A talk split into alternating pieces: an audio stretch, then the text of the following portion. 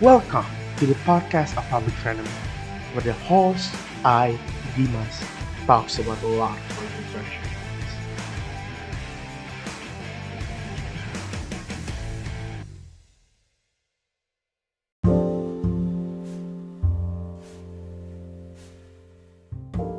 Hi all, welcome back to the podcast of Public Enemy, where I, the host, Raka, openingnya salah. Oke, dari awal udah so asik. Jadi kali ini aku pengen ngebahas sesuatu yang kayaknya aku udah pernah bahas sebelumnya, tapi ini dengan kejadian yang berbeda. Aku pengen menanggapin aja sih apa yang terjadi sekarang gitu. Topik ini aku sangat concern, dan kalian udah bisa lihat gitu ya di judulnya apa. Topik ini aku sangat concern, dan disclaimer sekali lagi, dalam perkataan aku tuh gak ada berusaha untuk menyudutkan korban sekalipun, oke? Aku bakalan coba ngebahas dari sudut pandang yang netral banget, gitu. Gak netral banget juga sih, pokoknya yang paling sesuai aja gitu sama point of view aku. Nah, jadi ada kasus, ini aku bacain aja deh ya, dan threadnya ini lumayan nyebar gitu di mana-mana. Dan aku bakalan bacain, oke? Jadi pertama-tama tuh udah ada post dari, bukan pertama-tama sih ya, pengen ngebahas post dari aku nggak tahu sih dia masih concern atau enggak namanya disebut, tapi pokoknya ada satu thread di Twitter gitu ya. Awalnya tuh begini, trigger warning, pelecehan seksual. Gue nemu video ini di TikTok dan menurut gue miris banget. Perempuan ini dilecehkan di depan segitu banyak orang dan malah dibecandain dan jadi hiburan. Polisinya pun diam aja. Hashtag sakan RUU PKS. Asik. Kita lanjut ya. Terus katanya tuh, menurut gue di sini banyak banget yang salah. Tidak ada yang sadar kalau ini pelecehan. Perempuan yang benar-benar dipegang tubuhnya tanpa persetujuan dia sama orang yang nggak dikenal dan satu kerumunan. Dan polisi diam aja. 2. Dibawa bercanda, laki sama sekali nggak dijerat, semuanya malah ketawa dan ngeliat situasinya kayak santai banget. Polisinya malah mendekat ke pelakunya dan ngegesture si perempuan untuk santai. Direkam, diunggah, lewat media platform yang verified dan sangat besar. Maksud gue, platform sebesar ini pasti punya karyawan-karyawan yang banyak juga, dan nggak ada gitu samsek dari mereka saat proses upload video berhenti untuk berpikir bahwa ini tuh salah. Samsek nggak ada. Pasti kan sebelum uploading sebuah konten tuh ada tahap evaluasinya, nggak sih? Tahap diskusi, screening. Ini nggak ada satupun yang bilang this is wrong, satupun yang recognize that this is assault. Cemil. Okay. Aku mau jadi grammar police ya, karena juga jelek grammarku. Oke. Yang keempat, terus ada cowok yang speak up dan marah, malah dibilang jangan emosi. 5. Di caption, mereka dapat untung dan mencari uang dari video pelecehan yang jelas-jelas perempuan ini mengekspresikan bahwa dia sangat tidak nyaman, marah dan gelisah, dan malah dijadikan bahan hiburan konten buat nyari duit. Ini gue salah tangkap apa gimana sih? Cemiu. 6. Settingan orno, jir, gue nggak peduli kalau settingan atau enggak. Karena kalau settingan menurut gue parah banget. Kalau emang settingan, karena berarti menurut mereka nggak apa-apa untuk bikin konten di mana konfliknya perempuan dilecehkan orang tidak dikenal di ranah publik. Bener-bener menormalisasikan pelecehan dan dia sebagai bahan lucu, candaan, hiburan. B. Kalau bukan settingan, video itu bahan bukti bahwa perempuan itu bisa dilecehin sama pelaku tersebut. Berarti harusnya bisa diproses, bisa dilaporkan, bisa dijerat, bisa dihukum, dan seharusnya begitu. Tapi kalau ini ini di-post jadi entertainment content. Am I the only one who feels that this is so wrong? 7. The comment section. Oke, jangan ke comment section dulu ya. Aku pengen ngebahas tentang media pertama. Karena kayaknya concern banyak itu, salah satunya itu adalah kenapa ini tuh di-upload, dan yang kedua, kenapa gak ada orang di situ tuh seakan-akan menormalisasikan. Aku pengen ngejawab sih keduanya. Pertama-tama, kenapa media ini ngepost dengan caption yang aku rasa juga nggak terlalu buruk sih, maksudnya nggak terlalu menyudutkan. Jadi captionnya tuh seperti ini. Waduh, at Dinar Candy 250 nggak mau syuting gegara ini. Gitu. I feel like itu nggak berusaha untuk mengeksploitasi apapun. Dan kemungkinan semuanya itu tuh di-post dalam rangka ya, karena TikTok itu trafficnya itu tuh tinggi gitu. Aku tuh salah satu orang yang suka mengamati gitu. Dan memang traffic di TikTok tuh jauh lebih tinggi gitu dibandingkan yang dimanapun itu. Dan salah satunya adalah karena jumlah like-nya, jumlah komennya, dan terutama jumlah share-nya itu tuh ada. Jadinya ketika orang ngelihat sesuatu tuh they feel like they are being part of something because there is a number. And that's why number are important, and that's why engagement in TikTok is very effective. Karena kita udah disuguhin dengan angka yang kita nggak perlu ribet-ribet nyari lagi gitu. Nah, mungkin itu pertama-tama kenapa mereka ngepost. Masalah etis atau enggak, aku ngerasa nggak etis sih. Ini sama aja kayak waktu Rosa itu ya, nyanyi di Indonesia Idol setelah suaminya meninggal. Aku ngerasa itu nggak etis. Tapi bukan berarti itu tuh nggak boleh dilakuin. Paham nggak sih? Kayak sesuatu yang etis tuh bukan berarti nggak boleh dilakuin. Karena sesuatu yang etis itu tidak menjamin sesuatu itu tuh bisa dilakukan atau enggak gitu. Ada orang yang melakukan sesuatu yang tidak etis, dan aku bukan bagian dari orang itu gitu yang ngedukung setelah suami BCL suami Rosa, astagfirullahaladzim, suami BCL meninggal dijadiin konten oleh RCTI. Aku tuh nggak setuju sama sekali, dan aku juga ikutan speak up soal itu karena itu memang berarti ada orang yang berusaha untuk memakai memakai kesedihan orang lain tuh atau memakai tragedi orang lain itu sebagai konten yang gak menguntungkan siapapun gitu. Aku ngerasa kesel aja gitu. Dan sekarang itu tuh kalau di kasus ini aku juga gak setuju sebenarnya. Dan benar kata mbaknya, kalau misalnya masa gak ada satupun orang yang punya otak, punya hati nurani di ruangan itu bilang kayaknya gak usah upload deh, ini pelecehan deh, lebih baik kita masukin aja deh ke lebih baik kita ini aja deh, tuntut aja deh gitu kan. Ya aku juga setuju gitu. Itu merupakan salah satu skenario yang yang aku rasa cocok untuk dilakukan gitu. Tapi yang kedua, kita juga harus ngerti kalau sesuatu yang di-post itu tuh kita tuh nggak pernah bisa tahu intensi seseorang, dan itu adalah sesuatu yang mendasar banget gitu, terlebih lagi ketika kita berbicara tentang hukum gitu. Kita tuh nggak bisa mengasumsikan intensi orang, kecuali kalau kita bisa ngebuktiin dia itu memang ada bukti-bukti yang konkret gitu. Ini juga kenapa aku nggak setuju misalnya ada pemeriksaan pemeriksaan penggerbekan kos-kosan gitu. Ada tuh berita penggerbekan kos-kosan yang gay kalau nggak salah aku. Kan itu nggak bisa dibuktiin ya, iya nggak sih? Kalau di orientasi seksual itu nggak bisa dibuktiin, dan bisa banyak sekali alasan yang dipakai gitu. Dan ya itu karena nggak bisa dibuktiin, tapi orang-orang tuh udah masih sadar bahwasannya ini sesuatu yang buruk dan seharusnya itu patut untuk dihukum gitu.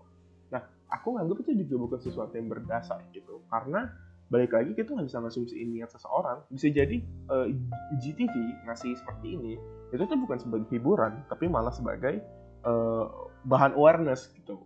Karena ya mas-mas ini dipermalukan di seluruh Indonesia.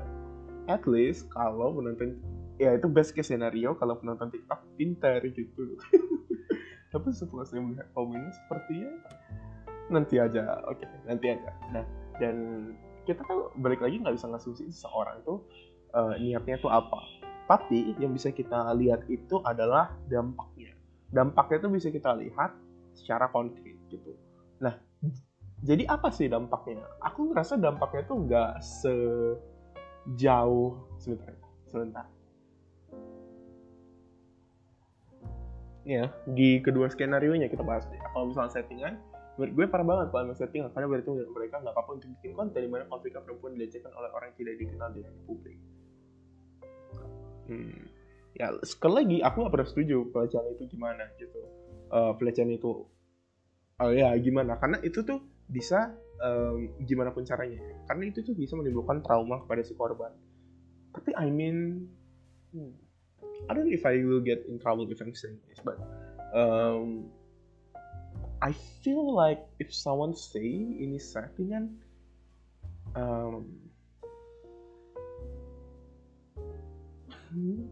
then I think it will be good, no? No. Here. Okay. I'm going to explain myself, okay? Jadi bukan good karena perempuan yang kena leceh, tapi ada setidaknya platform yang nunjukin kalau misalnya ada dampak secara sosial kepada mereka yang ngelakuin pelecehan gitu. Dan ini juga salah satunya kenapa film tentang teroris tuh ada gitu. Karena pada film tentang teroris, kalau kalian pernah lihat Hotel Mumbai, itu tuh bukan untuk menyebarkan kebencian terhadap umat muslim gitu. Atau itu juga bukan untuk Itu tuh juga bukan untuk membuat uang daripada tragedi terhadap jutaan orang yang meninggal. Operasi bukan itu deh. Dan mereka pernah bilang juga kalau this is a memoriam for every family that their relatives might be are die in this scenario, you know, the Hotel Mumbai movie. You could watch it. It's a really good movie. Dan aku ngerasa kalau misalnya kita ngasumsi intensinya sendiri, kita bisa bilang, oh ini kan film yang Islamofobia. Padahal kita nggak bisa ngasumsi intensinya kecuali dari orangnya itu sendiri, ya nggak sih? Dan aku rasanya itu bukan sesuatu yang strategis banget gitu. Terlebih lagi ketika udah di pojokan gini, padahal dia juga bilang nih, ketika seseorang itu di pojokan maka akan ada tonic immobility kalau salah aku deh. Dan ya bisa jadi tapi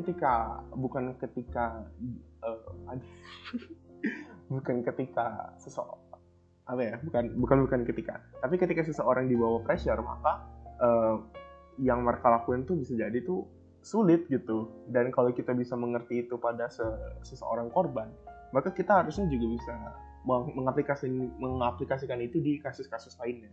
Dan mungkin aja aku juga nggak ngedukung Global TV ya, tapi itu nanti itu tuh dibilang segala sesuatu selat api itu adalah bullshit gitu. Enggak. Menurut aku itu cuma orang-orang yang malas denger argumen aja sih yang bilang gitu. Nah, aku tuh bukan ngedukung Global TV, tapi yang aku maksud itu adalah niatan itu tuh nggak bisa dibuktiin gitu. Tapi kalau bahas ini sesuatu yang etis atau sesuatu yang berdampak atau enggak, kita bisa bilang enggak gitu, karena memang nggak berdampak apapun gitu. Terlebih lagi target penonton ini bukan mereka, ketika mereka menonton ini tuh mereka tuh nggak menyadari itu. Yang aku bilang dari tadi itu cuma analisis aku aja. Dan analisis aku nih ya mungkin cuma apply ke 10% orang gitu. Yang sisanya itu menikmati sebagai hiburan, like what Mbak ini say. Tapi yang maksud aku bilang tuh aku ingin menyampaikan opini aku aja gitu dari sebagian kecil orang tentang permasalahan ini gitu. Jadinya, I don't feel like you could blame it on GTV, okay? And I'm not siding with them. However, if you wanted to blame someone, it's the one that harass people. Terlepas dari siapa yang nge-share, harusnya yang harass people itu adalah seseorang yang dikucilkan gitu. Bukan orang yang malah menyediakan bukti gitu kalau sexual harassment itu bisa terjadi, ya nggak sih? Might be right, might be wrong. Balik lagi itu cuma pendapat pribadi aku. Dan kalau bukan settingan itu bahan bukti, ya aku setuju, poinnya aku setuju. Karena ini kan udah ke impact-nya gitu ya. Pelecehan itu tuh udah ada impact-nya dan bukan aja cuman ke si korban, tapi kayak yang Mbak ini bilang gitu, bisa jadi ke normalisasi terhadap atau ada orang yang bukan normalisasi sih ya, normalisasi terlalu jauh, tapi ada orang-orang yang akan ada dampaknya kepada orang-orang yang menganggap bahwasannya pelecehan itu adalah sebuah hiburan atau sesuatu yang bukan sebuah tragedi gitu. Dan aku ngerasa kalau itu benar gitu. Aku nggak ada I have no counterpoint to understand. Dan kepada mas-masnya, aku nggak akan ngebela dia dalam bentuk apapun karena dampaknya udah terjadi dan itu tuh memang perlu untuk dihukum karena udah ada buktinya juga ya. Ada apa sih namanya? Lupa lagi aku. Jadi deh, pokoknya udah terbukti ada niatnya, ada terbukti ada dampaknya gitu. Nah, itu sih dari aku. Nah, kita lanjut aja kali ya ke komen-komen netizen. Aku belum terlalu baca banyak juga sih. The comment section is victim blaming. Kita akan buktikan apakah memang victim blaming atau enggak gitu. Coba kalau megang laki berotot terus ganteng, pasti beda sikapnya. Yakin gue ada. Ya Allah. Emang orang-orang di TikTok begini semua kali ya. nulis kalau aja kalau. Padahal KBBI itu nggak susah loh, tinggal di download tuh 8 megabyte deh kayaknya, kalau nggak salah tuh. At least di penyimpananku ya 8 megabyte. Tapi balik lagi aku pada grammar police, nggak penting gitu apa gimana dia bilangnya. Yang penting itu apa ya, isi pesannya gitu. Jadi dia bilang kalau megang laki berotot terus ganteng pasti beda sikapnya, yakin gue ada. Lagi-lagi ini sesuatu yang fully assumption-nya nggak sih? Ketika seseorang yang lain megang maka akan langsung gini, padahal belum ada pembuktiannya. Dan aku nggak minta pembuktiannya gitu ya. Tapi ketika ini terjadi maka bukan berarti ketika situasinya berpindah maka akan langsung terjadi gitu. Komparasinya itu apa tuh ya? Komparasi itu juga dia nggak ngasih alasan kenapa gitu. Apakah si Dinar Candy marah karena yang megang bukan cowok berotot, atau dia marah karena dipegang? Itu kan dua hal yang berbeda gitu kan. Kan nggak susah gitu untuk analisisnya. Ya memang bukan victim blaming sih, memang goblok aja. Yang kedua, kalau syuting nggak suka dipegang, nggak tahu di belakang kamera. Nah ini mas-mas mesum ini memang goblok aja juga dasarnya. Kenapa nggak ditonjok aja, kesel liatnya juga misalnya mereka. Oke. Tapi itu tergantung ke victimnya ya, dia mau ngapain ya. Kan dia memang udah diserang duluan, maka dia punya every right to do whatever they want, you know. And I feel like there is something that is fair. You do something to me without my consent, I will do something to you without your consent. Gitu. Tonjok aja, nggak apa-apa. Ya, tonjok aja. Selanjutnya, kenapa laki-laki nggak pegangin dia ya? Biar tobat itu cewek kalau berpakaian. Nah ini baru victim blaming. Aku cuma baru dapat satu nih victim blaming. Dia nyalahin pakaian ceweknya. Do I have to explain that? I don't think I will have to explain that. Karena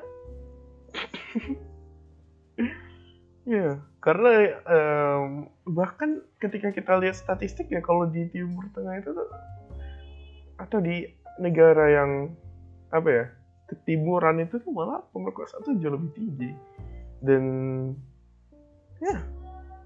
itu tuh sesuatu yang apa ya, gimana bilangnya ya, kita seharusnya udah lama sih berdamai dengan itu gitu. Masih ada aja gitu orang yang begini. Settingan terus, drama terus, capek. Pak gitu. Ya memang nggak tahu. Kita nggak tahu ini bener apa enggak gitu. Kita nggak tahu ini bener apa enggak. What? Nah, dan memang salah satu dampaknya itu sih. Ya. Orang-orang tuh mulai nggak percaya lagi gitu. Bisa aja gitu ada orang dilecehkan dianggap oh ini kan prank gitu, ini kan acara TV gitu. Kayak memang sih ya itu salah satu dampaknya gitu, kenapa ini nggak boleh diupload seharusnya. Well it's a wreck of the company, tapi in this climate, in this political climate, I don't feel like it is strategic to do that. Ini ada orang yang bilang settingan terus, drama terus, orang-orang ngabisin energi lah ya ngomongin orangnya gitu. Oke. Nggak ada yang gratis, Bor.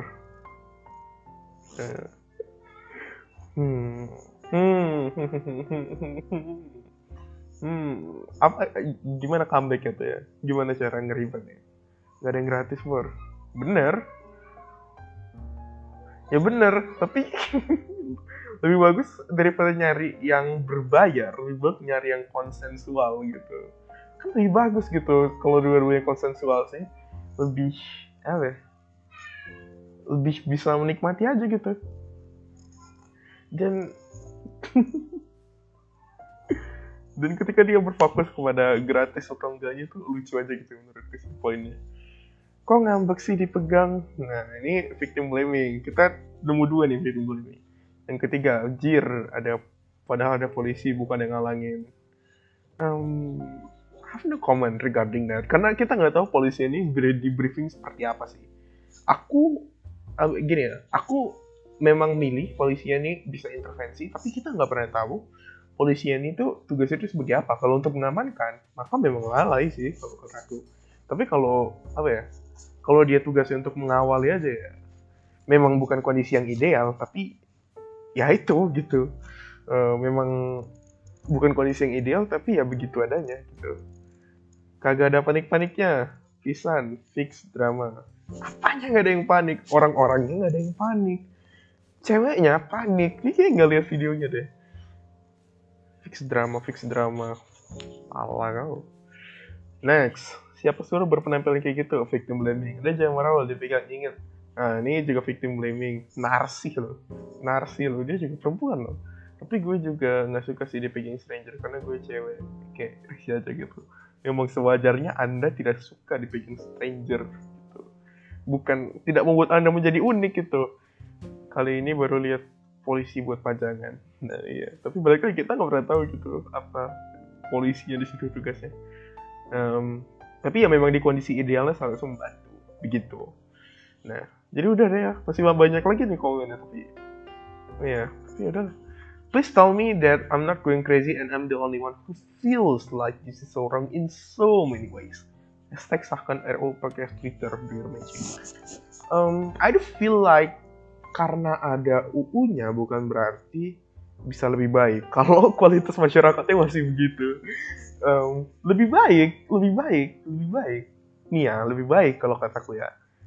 Dan mungkin memang impossible, tapi change orangnya aja gitu. Kalau kita ngeregulasi sampai sekarang itu ya alkohol, narkoba diregulasi masih terjadi juga. Kalau memang cuma yang diterapin hukum, maka seharusnya koruptor juga apa itu juga pada jera. Nyatanya enggak, ada yang 2 kali ketangkap korupsi gitu loh. Maksudku kalau even if ini tuh apa ya, ini tuh keluar kalau kondisi masyarakat masih begini ya sama aja gitu. Mungkin bakalan bisa ngasih rehabilitasi ke korban, dan aku ngasih itu sesuatu yang penting banget gitu. Tapi maksudku poinku gini, seakan RUU PKS itu nggak apa-apa dan malah bagus, bagus banget. Tapi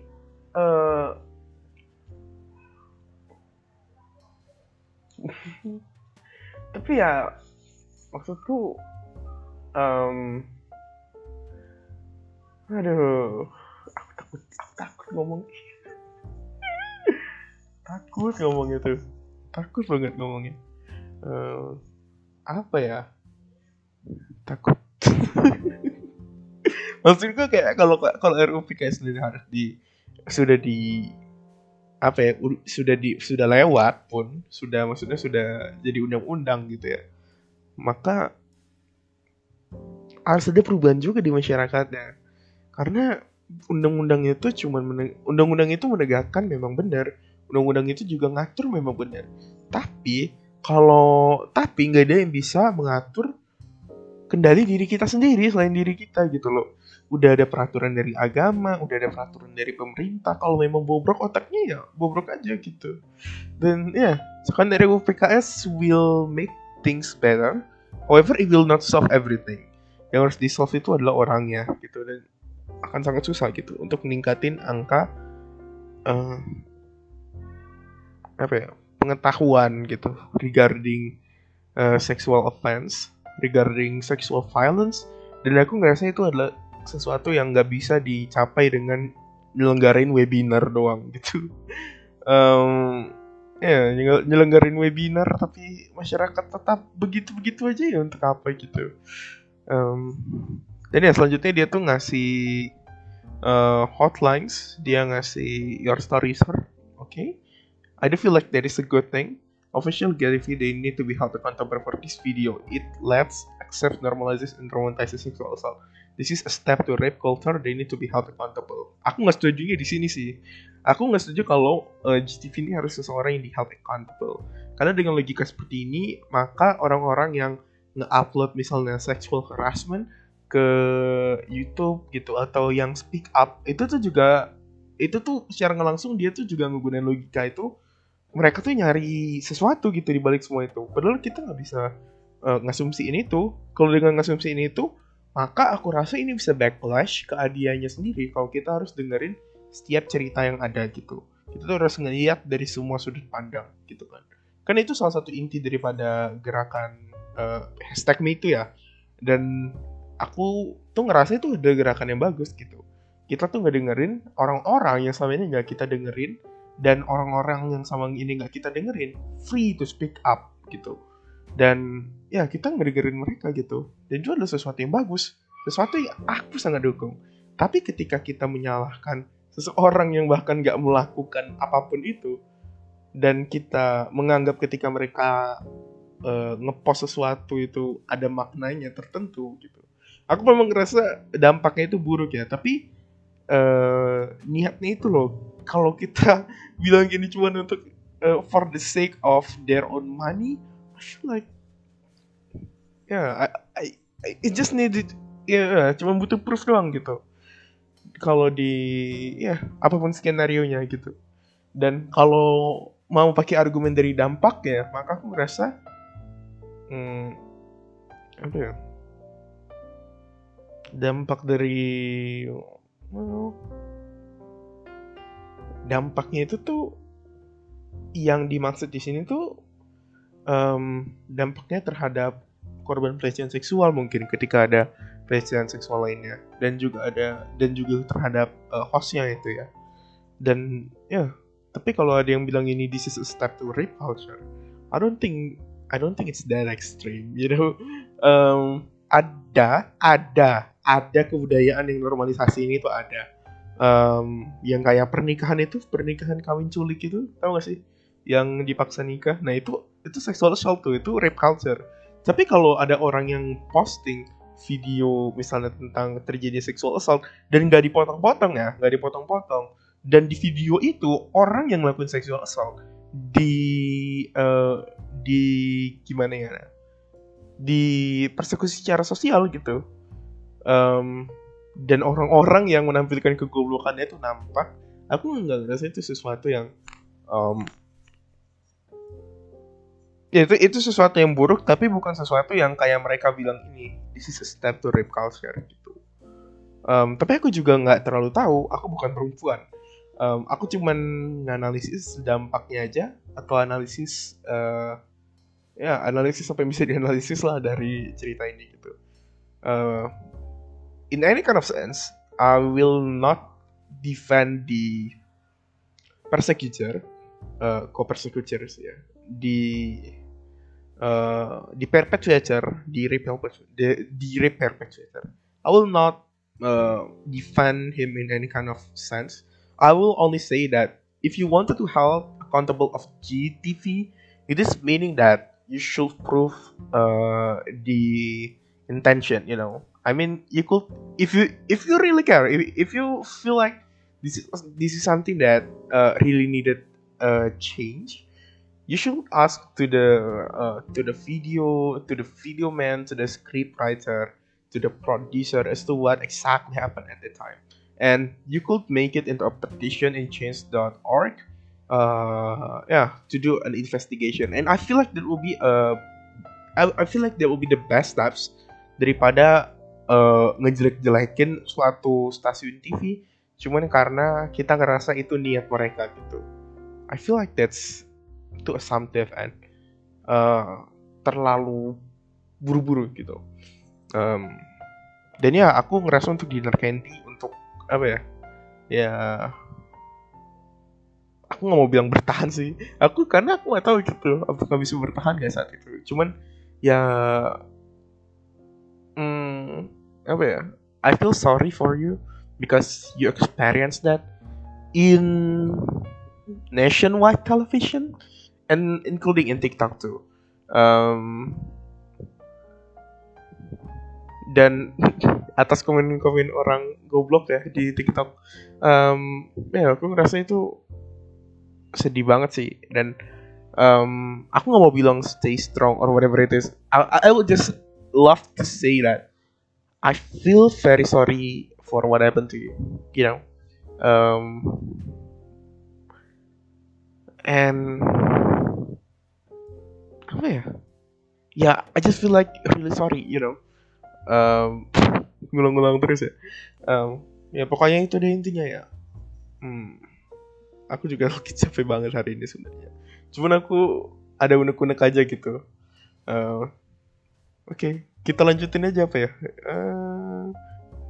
Ini thread selanjutnya untuk berita selanjutnya jadi, untuk podcast selanjutnya jadi. Jadi dia bilang tuh Komnas Perempuan, Komnas HAM, KPI Pusat, LBH API, Jakarta Feminist, Vice ID, please check this out. Okay, it's why would you put Vice in it? Tapi yaudah. Vice, okay, Vice is good. Okay, sedih kalau ujung-ujungnya ini cuma jadi thread viral semata tapi tidak ada minimal permintaan maaf dari official GTV ID.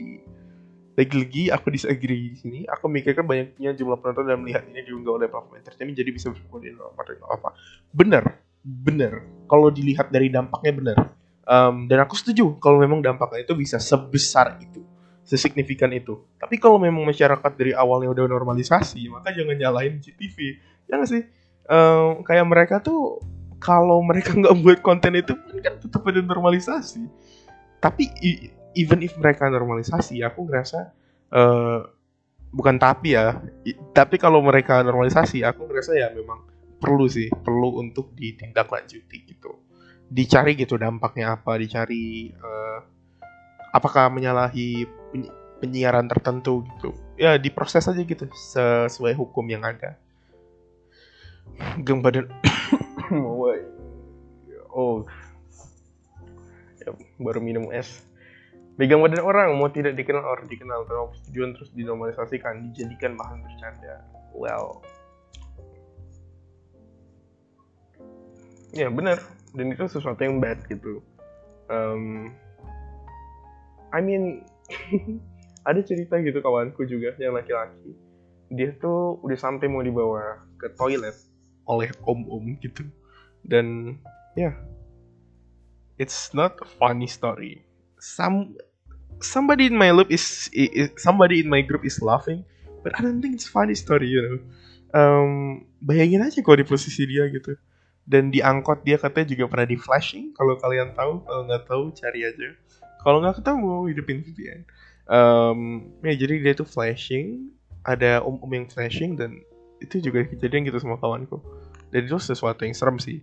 Dan ketika itu terjadi, ketika lu ngelihat sesuatu yang lu nggak seharusnya lihat gitu di luar konsen lu, dia tiba-tiba jerking off atau tiba-tiba dia fingering themselves. That's not funny.